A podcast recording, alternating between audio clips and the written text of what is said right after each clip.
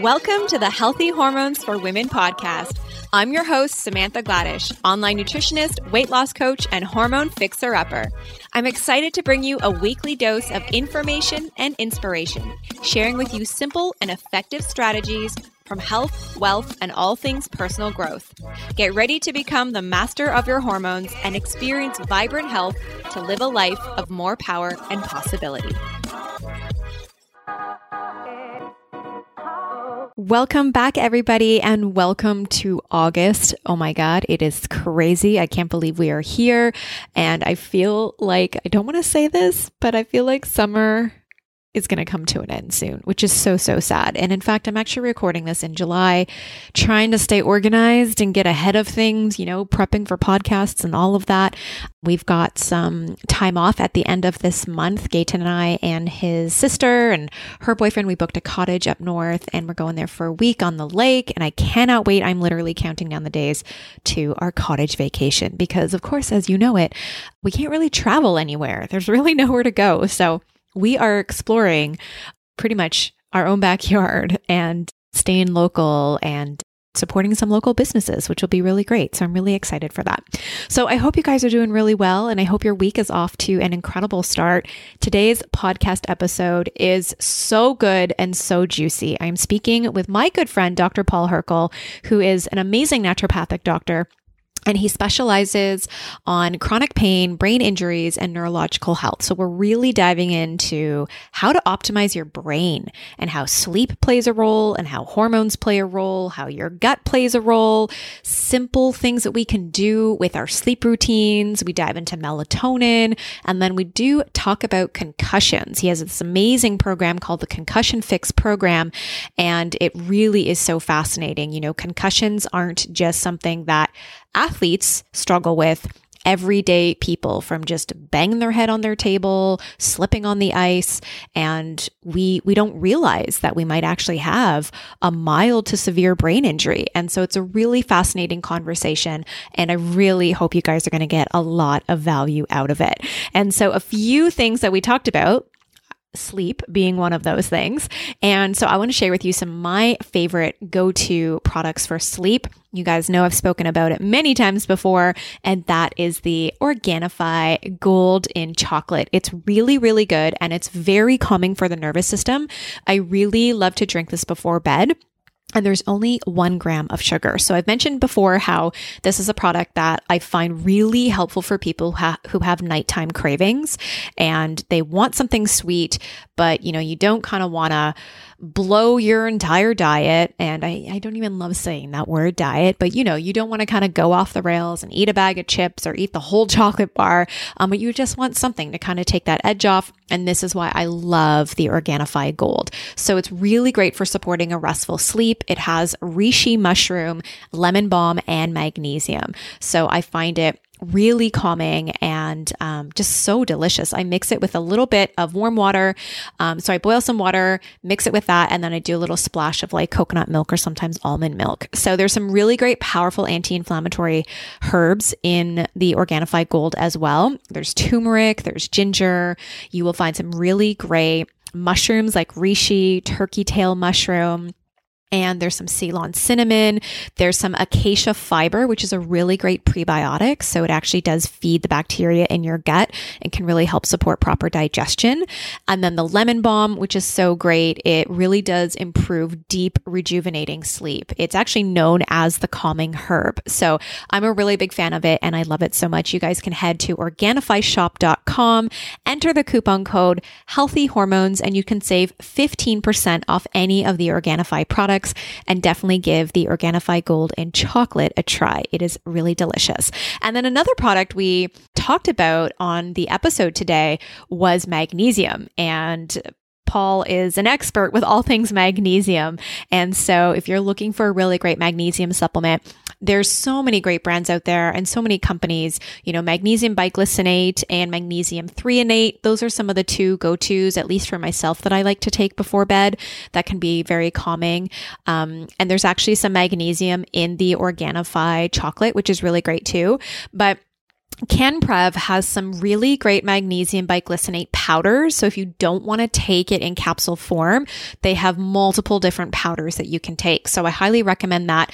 And then of course you can take it in capsule form too if that's easier. But I do like that they have the options there and magnesium is just so important for detoxification, for hormones, for brain health, great for sleep, great for your nervous system.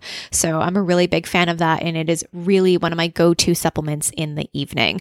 So those are my go tos and what I recommend if you're looking to get a really good sleep. So let's dive into our episode today. I know you guys are really going to love it. You're going to get a lot of value out of it. And I think it's so important to have this conversation around brain health um, because I feel like we're just not doing enough to optimize and support the health of our brain. So, Dr. Paul Hrkal is a board certified naturopathic doctor with a clinical practice in the Toronto area at two integrative clinics. He has a special interest in neurological health, chronic pain, and brain injuries, writing and lecturing extensively on these topics. He is a member of the Scientific Advisory Board of Complete Concussion Management and international leader in research based concussion management education, and is the co founder of the Concussion Fix program. He also has extensive experience in the natural health industry, where he has been a scientific advisor and medical director for nearly a decade, educating clinicians and formulating science based products. So let's dive into our episode today. If you want to learn anything about Dr. Paul Hrkal, get links to his concussion program, find him on Instagram, you can head on over to holisticwellness.ca forward slash episode 117. Thanks for tuning in and enjoy our episode. Hi, Paul. Welcome to the podcast. I'm really excited to have you here today. Before we dive in, can you share with our audience more about who you are and what you do? Sure. I'm a naturopathic doctor. I practice in the Toronto area, two clinics, and I have a focus in brain injuries, neurological health, and chronic pain. I would say those are kind of my three focused areas in what I do with my practice.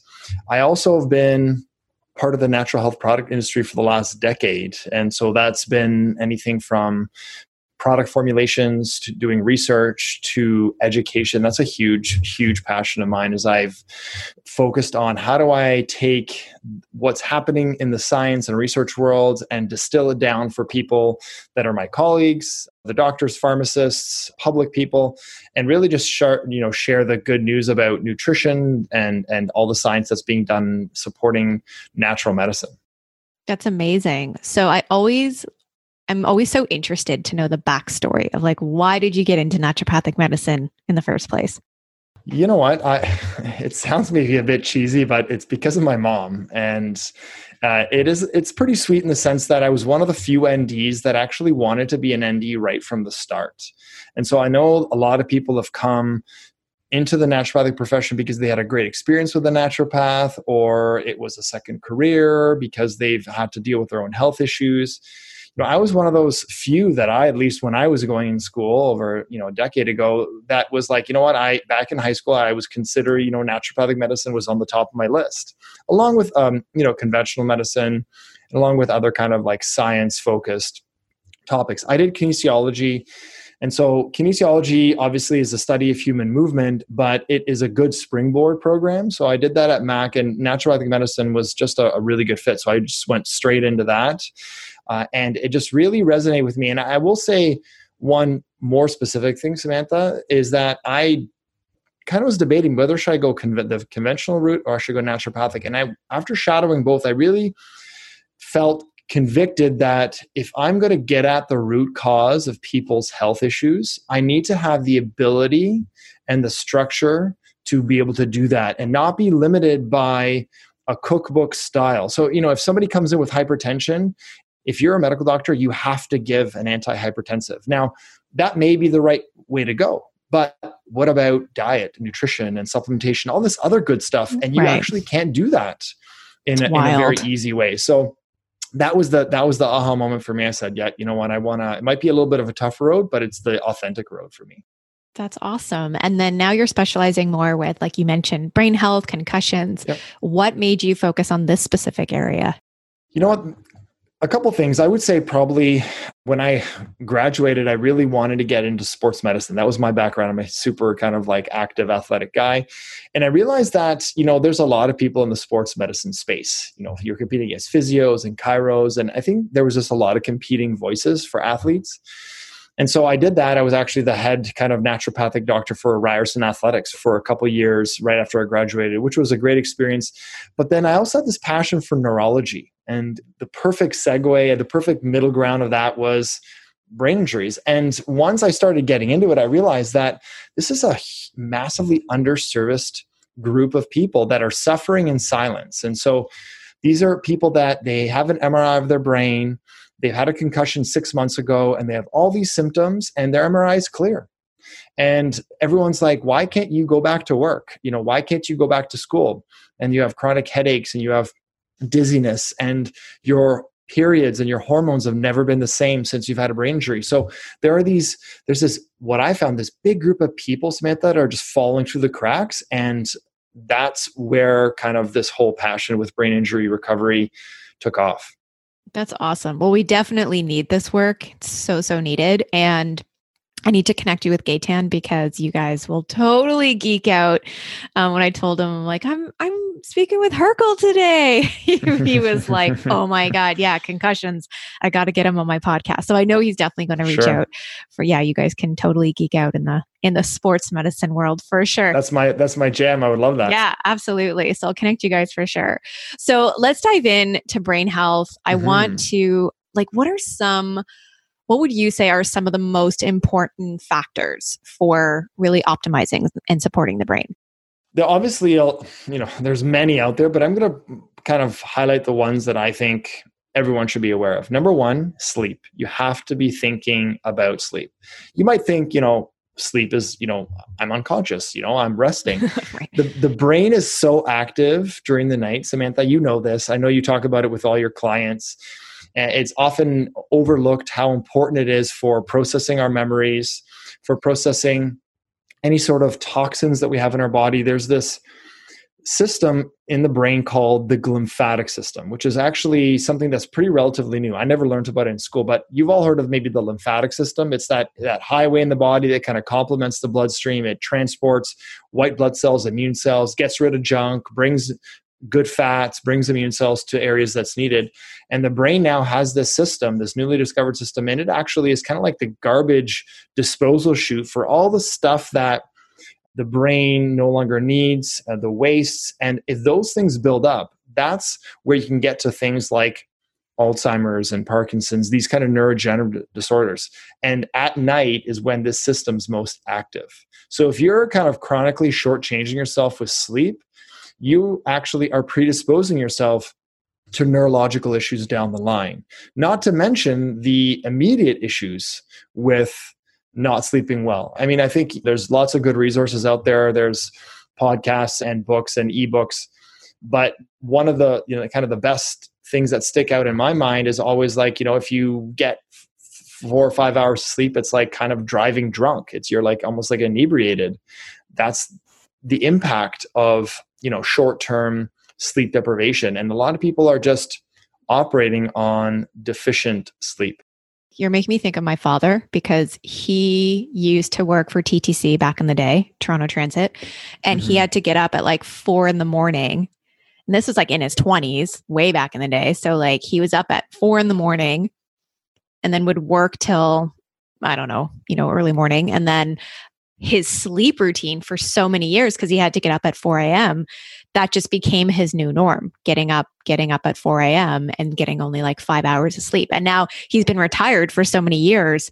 It's still that same routine. He's up at like four or five in the morning. Like he can't, he can't get out of that cycle and sleep longer than five hours. And then the history of you know my grandfather passing away many years ago from alzheimer's i can totally start to see see that in my father and so yeah it's a it's a cycle and it's hard especially and i'm sure you've experienced it when your parents are in their 70s and to get them to break their habits it's hard it's really yeah it's yeah. really challenging and, and, you know there's probably people listening that might have a similar type of routine. And the question to that, somebody like your father, is, you know, what time are you going to bed? So if they're going to bed at nine every day, then that's fine. You know, right. they're getting their seven hours of sleep right there. Uh, but it's when you have to get up at four and you're going to bed at 10, 11, 12, pushing it and mm-hmm. just kind of using the body's stress coping systems. So the adrenal systems, you've talked about this a ton on your shows. The HPA axis, the hypothalamus pituitary axis, that's in the brain. That is now activated and it's like dealing with this stressor. So I mean, it's it's doable if you have an early get up. What's worse is that if you actually do shift work, and there's tons of research showing that shift work, especially consistent shift work where you're always working nights, right, that is very detrimental to your health. Yeah, and that's a tough one because I know, especially if anybody is listening right now and they're like, "Well, what am I supposed to do? Like quit my job? I, you know, this is my job. It's shift work." So, what recommendations would you have for somebody if they're doing shift work? Yeah, so I've had a number of patients that did work shift work, and if a person's health issues continue to stack up and they're not able to get out of that i've actually recommended that you know you need to look for alternative work. It's as simple as that. I agree. Some people yep. just they have the disposition they have the physiological stamina to be able to deal with that then you know then you know, like a friend of mine's a nurse and does nights once a month or a couple times a month, and she's able to tolerate it, and and that's fine. You know, I would say when you do get back to the regular routine, do rely on melatonin to kind of reset that sleep cycle. I happen to be a, a big fan of melatonin. It's probably one of the most common things I use in my practice. A lot of people either really have good experiences with melatonin or they're scared of it because they think it's a neurohormone and they're like, what about the side effects? Do I get habituated? You know the long and the short on melatonin is that there's lots of research on it showing it's safe. It's been studied in kids showing it's safe. It's a neuro antioxidant. So it not only helps you fall asleep what it does is it also helps protect your brain for the, some of the damaging effects that might occur from being exposed to all the different things and and also also having beneficial effects on inflammation. So i do like to use melatonin short term to help a person get back into their sleep routine while we work on sleep hygiene. And so that is a strategy that you can do uh, if you do have to have a shift work. Okay, that's awesome. So, my next question I mean, this could be a little bit more bio individual based on, you know, somebody's symptoms and whatnot, but melatonin dosing, I feel like could be a mm. tricky one. What would you say about that? Yeah, that's a that's a really really good point because so many of my patients, when I have conversation with them, they'll say, "Oh, I've tried melatonin, it's, right? You know, oh, it, it doesn't work." You know, and they just go and find some kind of, you know, pharmacy brand, and they've they try it one or two nights. First of all, you need to be a little bit more consistent than just trying it once. Number two, what your brain normally produces. There's a little gland in your brain called the pineal gland. It produces melatonin when it's totally dark out.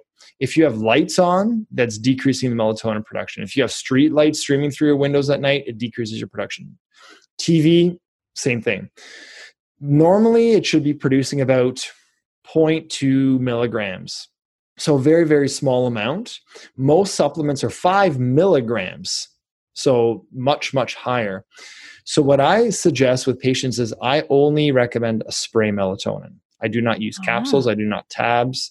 I don't. I don't even believe in slow release tablets because if you understand physiology of melatonin is that it, it peaks about 2 a.m. and it starts rising around 8 p.m. So it starts rising a lot earlier, even when you're awake. And so if you start doing something like a tablet, you actually may not be able to properly break that down until much later in the evening or in the night, I should say, you're not getting the benefit beneficial effects and then people wake up groggy they're like oh i hated that i don't feel good and then they stop it so we use a spray which is a low dose like let's say one milligram or even 0.4 milligrams and then we slowly increase until they find their sweet spot. You know that is a little bit of my like secret like pearl so i'm going to share that with your listeners today. I today. love that. That is like a huge thing that has been a game changer. And this is where working with a naturopath or working with somebody that understands this will help personalize the doses. Of course. But you know i think that in general a spray works better than tablets okay that's interesting yeah i've used the spray and chewables i find those have both worked well for me but going way back in the day when i was just supplementing just to supplement I was taking like five milligrams and I actually had to cut way back and start at like 0.5. And, and like you exactly. said, I had to slowly go up and I found a sweet spot. So, um, and do you recommend like starting that at 8 p.m. or what would that look like? I would say only if um if a person really has some major insomnia issues. I think most people can do it before bed, you know, 60 minutes before bed. The advantage of using a spray is that it's pretty rapidly absorbed. Right. So you're not going to get I've I've still haven't maybe one patient out of like hundreds that have said, "Oh, I feel a little groggy in the morning" because spray is so quickly absorbed. You hold it in your mouth, it's absorbed sublingually, so that's the veins under your tongue. It gets right in the brain really quick and so you don't um, you don't really need to do something much earlier unless we're really trying to you know deal with a severe insomnia case. Okay good to know. So what about those who are lying in bed with their to-do list going through their head for like an hour or two hours and they just can't sleep and you know have all these running thoughts going on? Do you have any suggestions for things that we can use to really calm the brain you know, the nice thing about natural medicines is that you can be really specific with how they work and when they work. So melatonin is really good at helping people fall asleep. So if you have issues falling asleep, then we can use you know melatonin to help reset that so that sometimes can ha- get people a little more sleepy so all those running thoughts they may actually be improved also just some basic sleep hygiene like what does your 60 minutes before bed look like? You know if you are going right from your computer that you're doing work right to bed sure mine's going to be going. But if you're going to give your brain and your body some time to process what's it's kind of experienced that day you know what's your you know a book a cup of tea mindfulness uh, uh, i'm a huge fan of deep breathing. I activate the vagus nerve all the time that's the time you should be processing those thoughts, not when you're lying in bed. So there's just some really practical things. Right. And then there are some, you know, some of my favorite nutrients like L-theanine or GABA that just kind of have a very fast effect that can kind of get people out of that hamster wheel in the brain. If you're waking up in the middle of the night, that's a whole separate thing. That means that could be a cortisol spike. So right. those things I just mentioned might be helpful, but we also have to look at tamping down that cortisol and maybe that is the cause of that insomnia so that's again you know finding that personalization with you know a practitioner will be very helpful to figure out you know because insomnia is quite quite complicated but there are some things that we've found to be very effective that's awesome. And yeah, I think it's so important that you mentioned like some of the lifestyle factors because I know so many people are they're lying in bed with their phone in their hands and scrolling through social media, right? Yeah. yeah. So and we're both on socials and so we have to just learn to be like yes. you know what time block that you know if you want to connect with your friends or get on a you know call fine but don't do it right before bed and just say you know what i'm i'm cutting off any sort of screens at 9 or 10 and that counts you know things like netflix ipad you know video games are the worst one. yeah oh, video oh, yeah, games are sure. the worst because you're just so you know you feel like you're chilling out but your mind is actually very active it's that you're you're disconnected. You're not you're not quiet. You're actually your mind's very active but you're but you're just disconnected from your consciousness. Yeah my thing is the netflix. I'm like at night i'm like okay i have this hour and i'm gonna sit down and watch a show or something and yeah and i'm just like i know i need to shut this down a little bit earlier and it's that habit of you know something that i have to break I'll tell you one saving grace, Samantha, is that the research does show that if you watch Netflix on a, a TV, it's better than it on a tablet. So if you want to do make that little shift, if you're watching on your iPad, it is on a TV, yeah. Yeah, then then yeah. actually the photons are not as disruptive for for melatonin. So I mean, I still don't recommend people watching it because it is pretty stimulating. A lot of the shows are, you know, the best shows are stimulating, yes, right? I so know. you're thinking about it. If you're watching a boring show, you probably wouldn't wouldn't do it. But I try right. to transition into, you know, uh, prayer, meditation, or reading. Yeah, those three are just awesome. Yeah, that's awesome. Yeah, we don't know. We have zero technology in our bedroom. Like there's no TV, that's, iPads. Great. Yeah, nothing, none of that. So um yeah, I know my fiance is going to be like, "See, I told you he's been trying to shut down." Oh, really? The, the, oh yeah, he's been trying to shut down the TV at like so we go to bed at 11 and he's been trying to shut it down at 10:30 so that half an hour there's like no screens, nothing and I'm just like, "No." give me 30 more minutes. Yeah. So um, I need to work on that one. We all have stuff that we have to work on. We all have totally. our Achilles heel. And you know what? I would be more concerned if I had really bad sleep Totally. and I was feeling really like terrible, then that would be a whole other story. I'd be like, Absolutely. yeah, there's no way. Like, I got to do this. But it's not an issue for me. So I'm like, just Yeah. give me my 30 minutes. if you Yeah. sleep well, then you know I think people are not motivated to really change. They're like, wait, listen, whatever I'm doing is has been working for us. right. You know, but the question that I always ask is, you're sleeping fine, but are you impairing the amount of melatonin you're secreting, which is not necessarily an immediate effect always. It might be that long term effect that we're that we're more concerned about. So Okay. Damn it. Damn you have some homework okay. to do, Samantha. I know I do. I'm not gonna I'm gonna tell him not to listen to this. Now he can't interview you. I'm sorry. All right. So what about focus and concentration? Because this is a really big one too. And I'd be so curious to know your thoughts on things like medicinal mushrooms or psilocybin. Let's go there. Yeah, you know, I've never been a, a- big stimulant guy, so I actually don't. Um, that's probably more to do with just my kind of personal preferences. So I haven't Right. really dived into the psilocybin and microdosing LSD and you know this type of stuff. I think that there definitely can be some therapeutic, therapeutic aspect, but I'm probably Right. not the guy to discuss that. But Right. I'll tell you. Uh, and, and that being said, I feel like I'm getting the sim- same results in terms of focus and concentration with just using the the nutrients in the right ways. And so I think when it comes down to focus and concentration is is your brain being fueled the right way? It, it comes out as simple as that. So let's say we check off the sleep. If you're sleeping well, then fine. All right. That has to be the first thing in place. And after that is, you know, even if we have low grade deficiencies, Samantha, so that could be something like zinc and magnesium and your B vitamins, you know, something that doesn't show up in the bloodstream, those nutrients still need to be optimized to have adequate production of your neurotransmitters. Neurotransmitters are those chemicals that allow your brain to talk to itself, to the different neurons. And so when you're missing B3, you can't make your feel good hormone. You can't make serotonin. Your body will always preferentially shunt it down into the B3 pathway. If you're missing B6, you can't make any of your hormones or you're making suboptimal levels. So I don't want to, people think black and white. They're like, oh, if I'm deficient in this, I don't make any of this. That's not the way it works. You still make stuff, but you may not be making the optimal amounts. Right. So obviously, you know, you're conscious, you can open your eyes, you can think, you can see, but people are now worried about how do I improve my focus? How do I improve my concentration? How do I avoid that dip in energy at 2 p.m. that I get every single day? Why am I waking up in the middle of the night at three o'clock every single night? These are things that nutrition and specifically nutrients can play a really big role in. And the three that I mentioned magnesium, B vitamins, zinc, and I'll even add in vitamin D. Those are the, my four big orthomolecular building blocks for adequate brain function. Okay, that's awesome.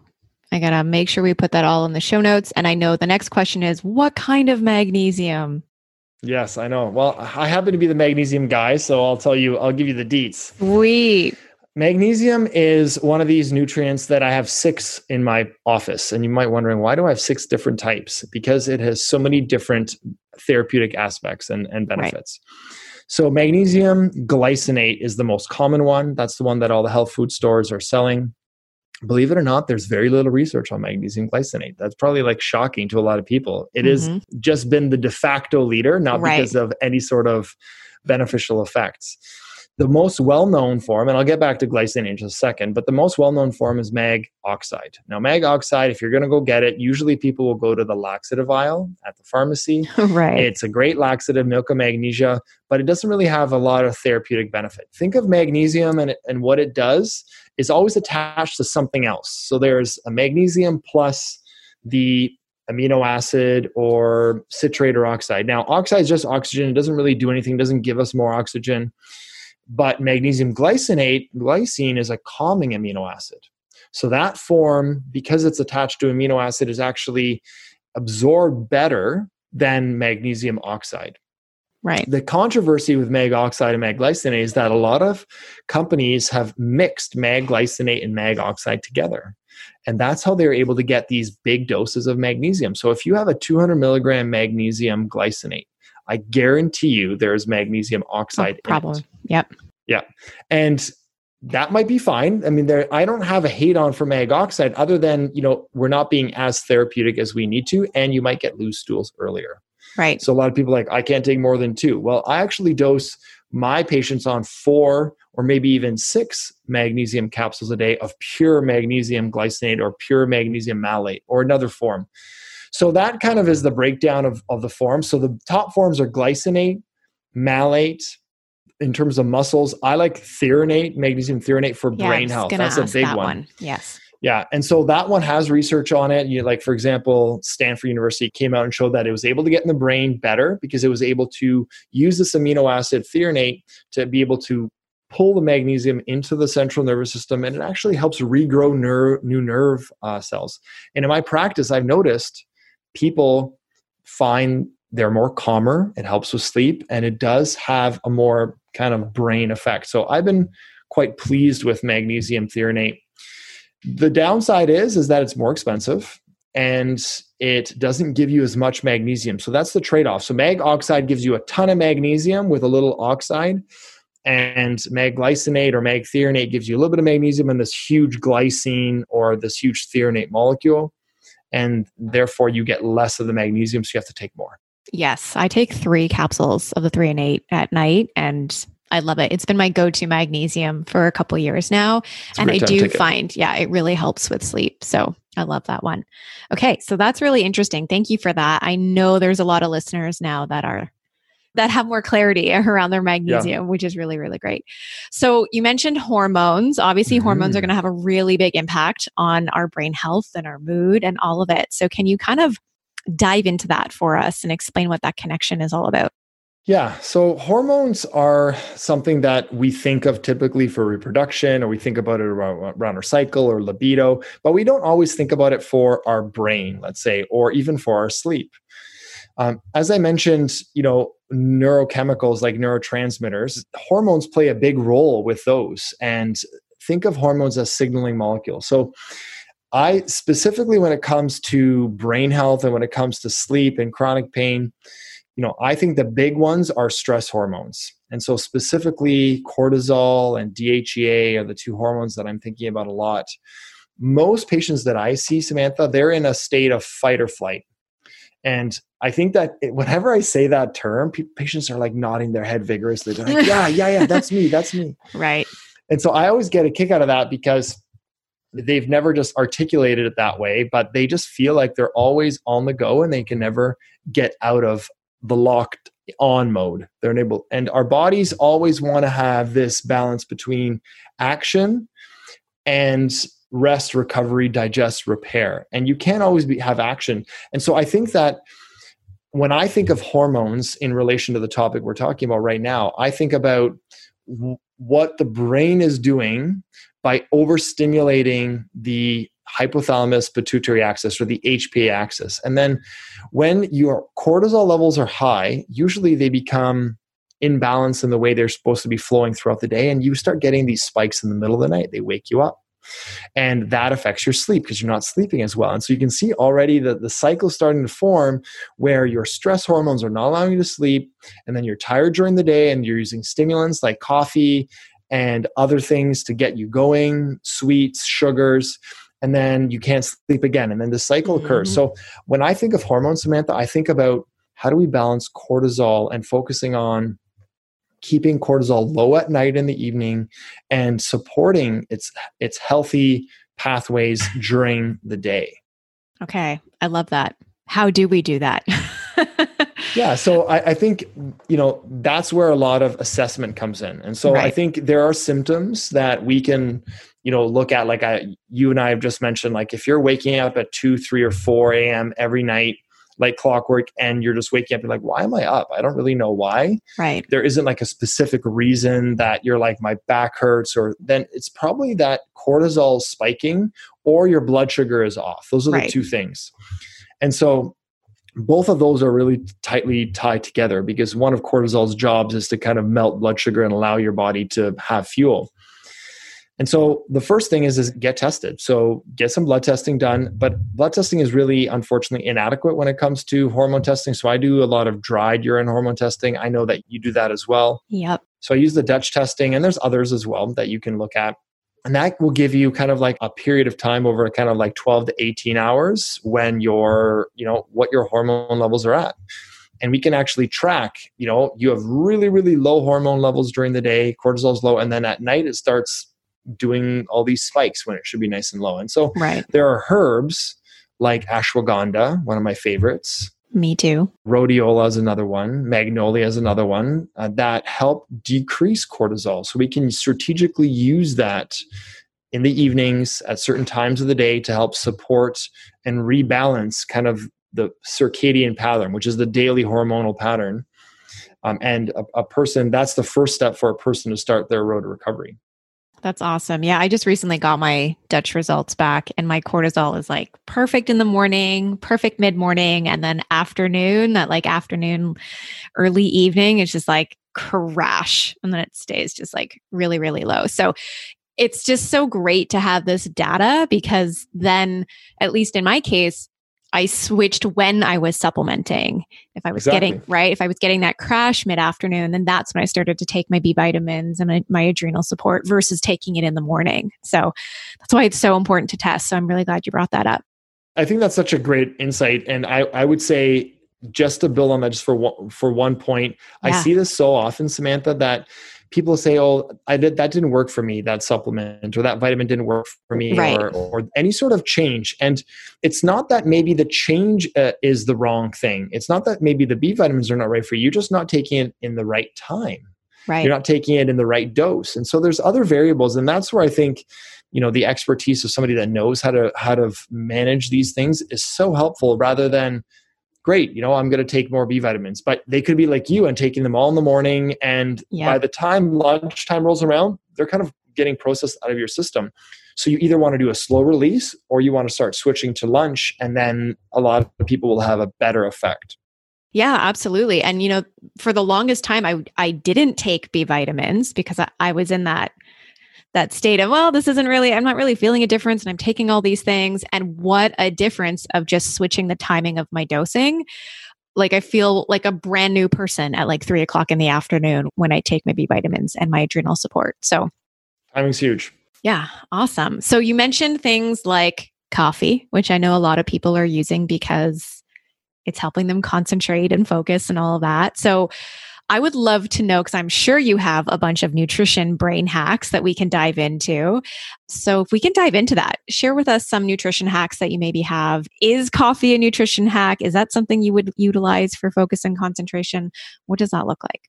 Yeah, I mean, so let's address the coffee caffeine thing first because that is a, a big topic believe it or not, I just launched my concussion fix course, and that was the number one most asked question. People were just wanting to know, can I drink can my I coffee? coffee? Yeah, yeah. I'm not surprised. After all the things I said about gluten and dairy, and I, t- I talked about good fats, and no, everyone was worried about when should I take my coffee? Should I take it out? How many cups is okay? Can I? so we did that as part of our community. That was our first live that we did. So that's awesome. It's on the top of my mind. It's just pretty fresh. So let me break down caffeine for everybody.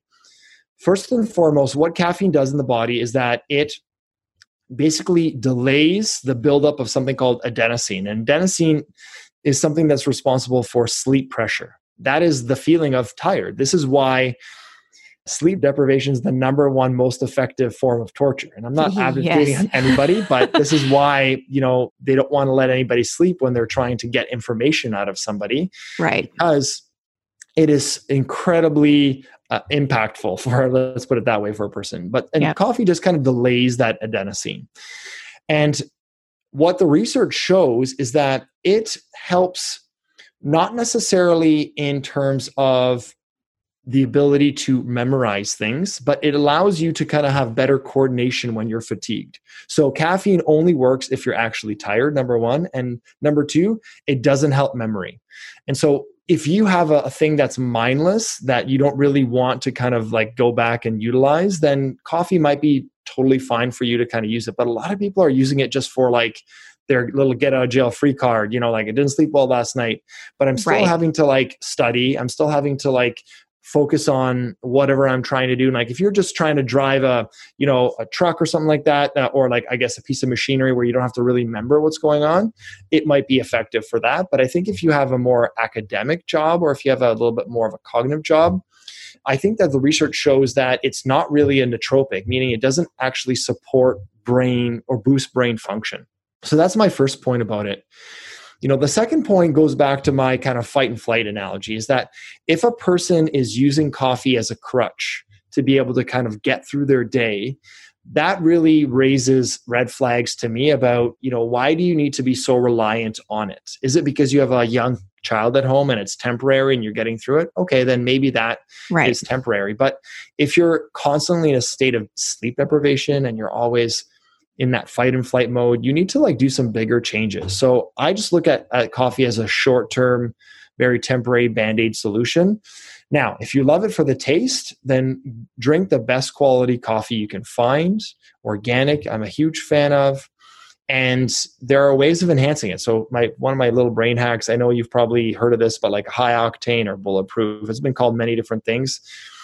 So what I do is I add. Um, I only drink decaf, by the way. Um, that's just my um, preference.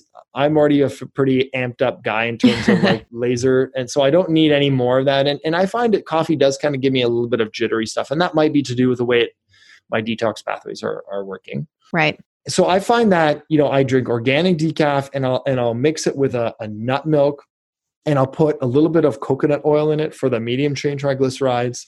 You can put a little bit of high butyrate butter or like grass fed organic butter in it. Also, you can do a little bit of both if you want because they both right. give you a different fat profile. Um, but my little extra hack is I put in a water soluble fiber.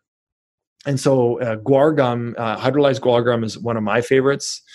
Um, it's called Sunfiber is the is the brand. It's been studied uh, extensively. It's safe for IBS. It's safe for FODMAPs.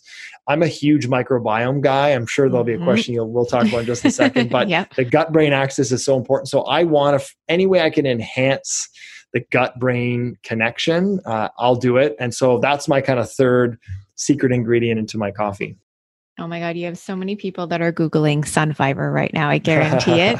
so when you, okay, that's interesting. So when you mix it into your coffee, it, it's tasteless odorless, tasteless, doesn't clump. You can't even know it's there. That's the oh, beauty about a thing like this. That's awesome. Okay, I'm totally doing that. And it has like almost like a if if there would be a taste, it would be like a really mild sweet flavor, which no one's gonna complain about. Totally. So I do it in like my, you know, I'm an organic Earl Grey fan, so I'll do that, uh, or or the coffee, I'll put it in there, and you don't even know it's in there. So you're like having five grams of fiber.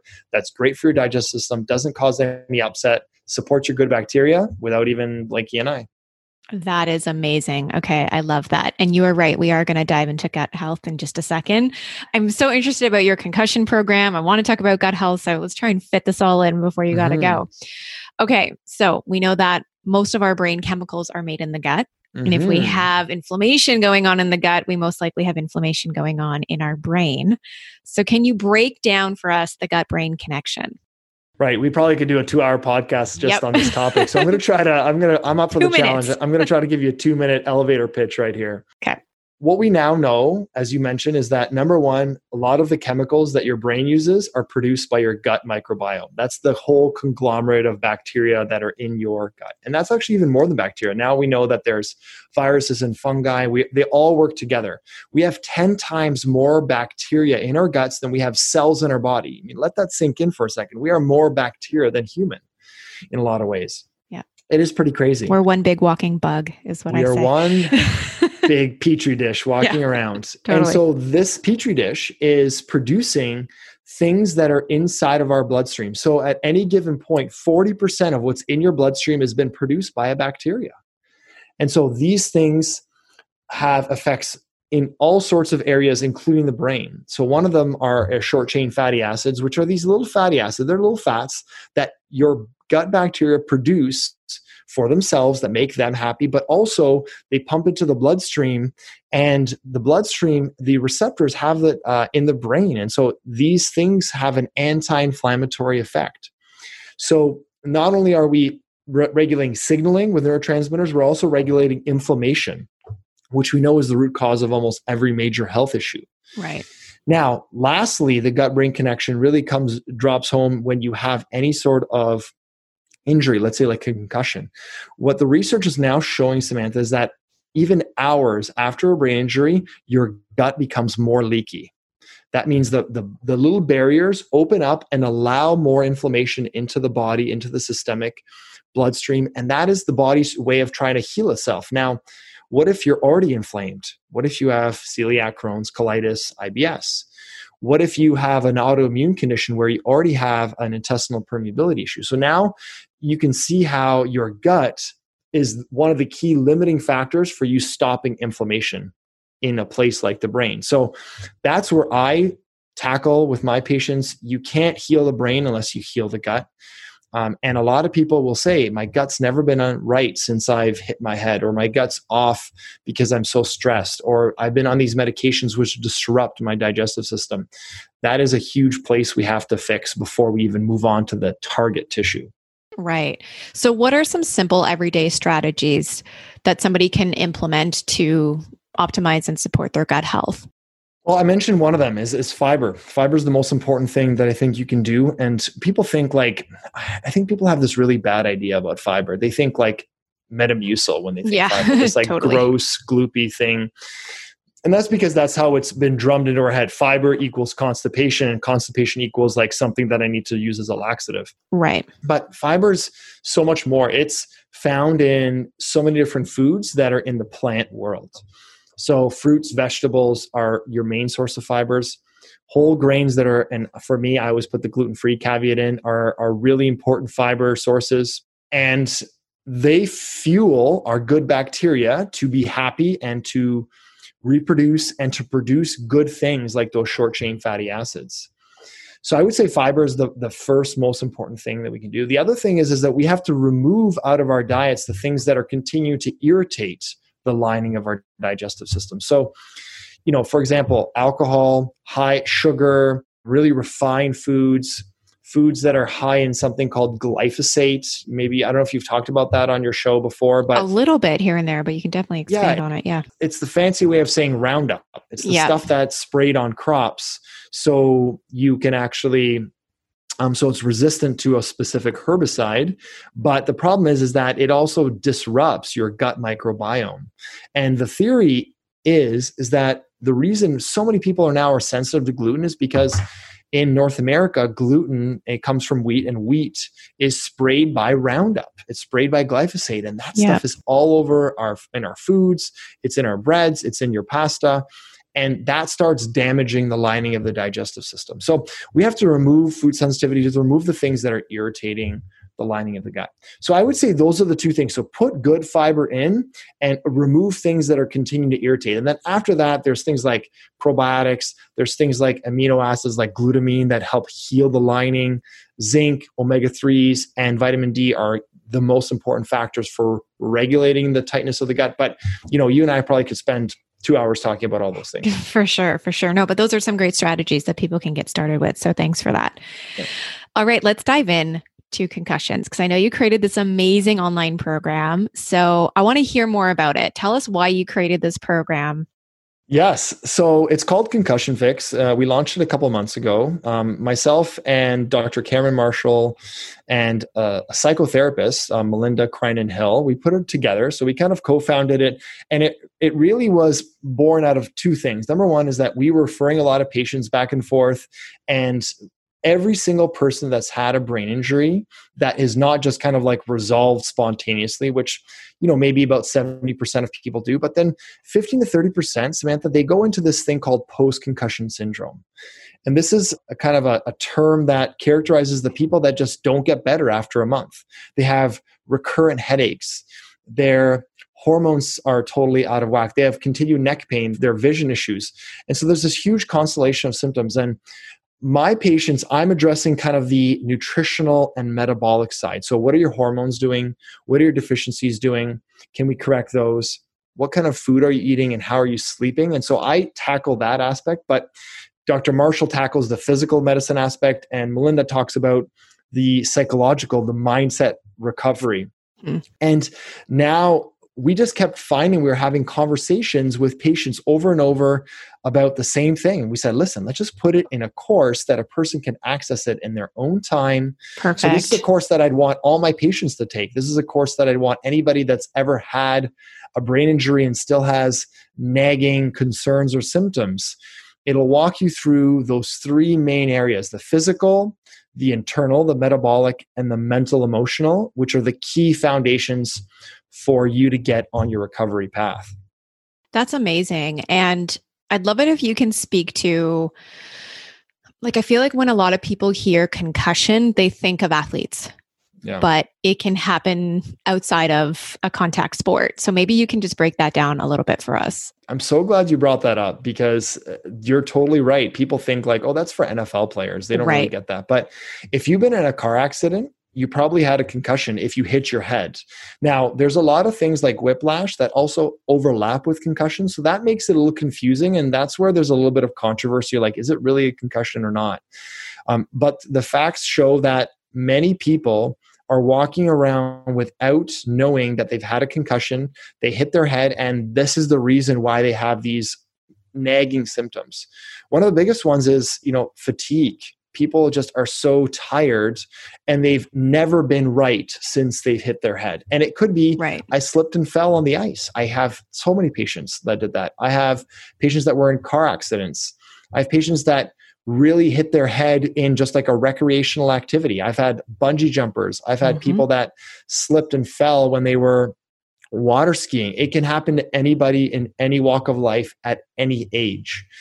And unfortunately, you can't image it, Samantha. You can't test it. You can't actually somehow visualize a person has a problem. If somebody has back problems, they can go for an x-ray or an MRI and they're like, "Yep, I see you have a slip disc." And then, you know, right. They now feel validated they have something wrong. But now people with post concussion syndrome, they're kind of like, "I don't feel great and I have all these symptoms that are telling me that something's really amiss, something's wrong."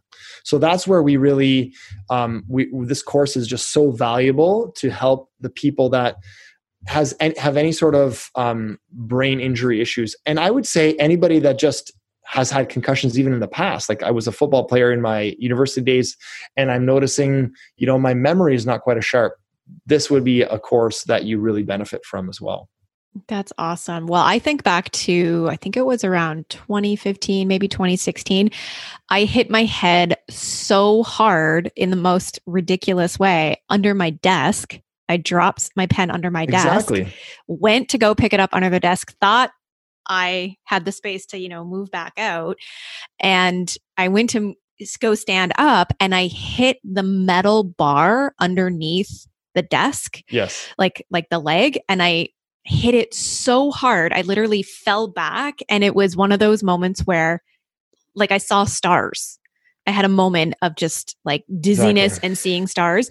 And it was later that week where the fatigue, headaches, migraines, I totally felt off. And then, and I shared it with my fiance. He was like, it sounds like you might have had a mild concussion. Like if you hit your head that hard. So I went to go see this sports therapist and they just did, you know, testing with like, you have to follow this pen and yep. and like numbers I had to recite and stuff like that. I actually failed it terribly. And she was like, Yeah, it seems like you have a mild concussion. And then sure enough, it wasn't until a year after that when all my autoimmune, autoimmune symptoms arose and I felt the worst. So I always think, you know, I'm I'm sure there was some sort of connection there I appreciate you sharing because I think that is a really great example of what I hear all the time, Samantha. Yeah. And people are, you know, they either don't make the connection or they're too scared to admit it. And I always say, any sort of trauma, it could be mental, emotional, it could be physical, and, and oftentimes it is a brain injury or a car accident that is a trigger for unearthing the underlying issue. And so for you, it might be autoimmune, right. but for another person, it might be hormonal issues and they all of a sudden now have tremendous issues with their periods their periods stop other people could be insomnia. And and that trauma basically exposes that underlying issue that has kind of been there all the time and you kind of are keeping it under the surface. So what the re- funny enough about hormones what the research shows is that you can have up to a year later hmm. deficiencies in hormones that show up after a brain injury because you might have just a subtle decrease in pituitary output, which is the master hormone. And then over right. time, that doesn't really show up because your body hides it and you caffeinate yourself and do all the things that we normally right. do. And not until a year later, you're sitting there depressed and you're totally fatigued and you find you can't function at work and you're wondering what happened. I don't remember getting, you know, something that would have caused this. It probably was to do with maybe something that happened six months or a year ago. That's a really common thing that I see. Wow, that's so fascinating. So, where can our listeners go and learn more about your concussion program? Yeah, so it's called concussionfix.io, and you can find it on my Instagram page. I have it all in my link tree. Check that out. I do have a website as well, paulhrkalnd.com. But I would say my Instagram is probably the best place to find it or the concussion fix. I'm sure we'll put in the show notes as well so people can go check that out. Yeah, absolutely. And what is your Instagram handle? Dr. Paul Hrkal. That's Perfect. it. Perfect. yeah. And you post some really great content. I love following you, and I know our listeners will love it too. Thank you. So that was amazing. Thank you so much for being with us today and sharing all your amazing knowledge. I really appreciate it. You're very welcome. That was a lot of fun. I'm really uh, appreciative that you had me on, and I really hope that your listeners found that inspiring to kind of get them in, in gear for better sleep and for better brain health. Absolutely. I know like melatonin and Sunfibers flying off the shelf right now probably. So so yeah so thanks for that. Awesome. Well i'm sure we will have you back and uh, thanks again for being here. Happy to. Thanks again Thanks everybody for tuning in today. I really hope you learned a lot and got a lot of value out of the episode. There was so many juicy, juicy nuggets shared today magnesium, melatonin, sleep, hormones, stress hormones, revamping your sleep routine and hygiene. I definitely have some work to do around that, around my sleep and my and my Netflix. I will slowly be revamping that one thing at a time, people. Let's not get crazy. You can follow Dr. Paul Hrkal on Instagram at Dr. Paul Hrkal. His last name is spelled H R K A L. You can follow him there. He's posting some really great content, stuff that you guys I know you're really going to value. And He's posting some just really great videos and content and all of that good stuff. And then be sure to head on over to our website, holisticwellness.ca forward slash episode 117. And you can grab all the show notes. You can also grab the info to his program, The Concussion Fix, and also links to his website and all the goodies that he's got to offer. So thanks for being here. I'll chat with you all next week. If you haven't left us a rating and a review, we would so, so appreciate them. And I love to read them. They really means so much and they just seriously warm my heart. And it means so much knowing that we're impacting you and that we're making a difference in your life. And I'm just so grateful for that. So thanks for being here. And I'll chat with you all next week. Have a wonderful week. Take care.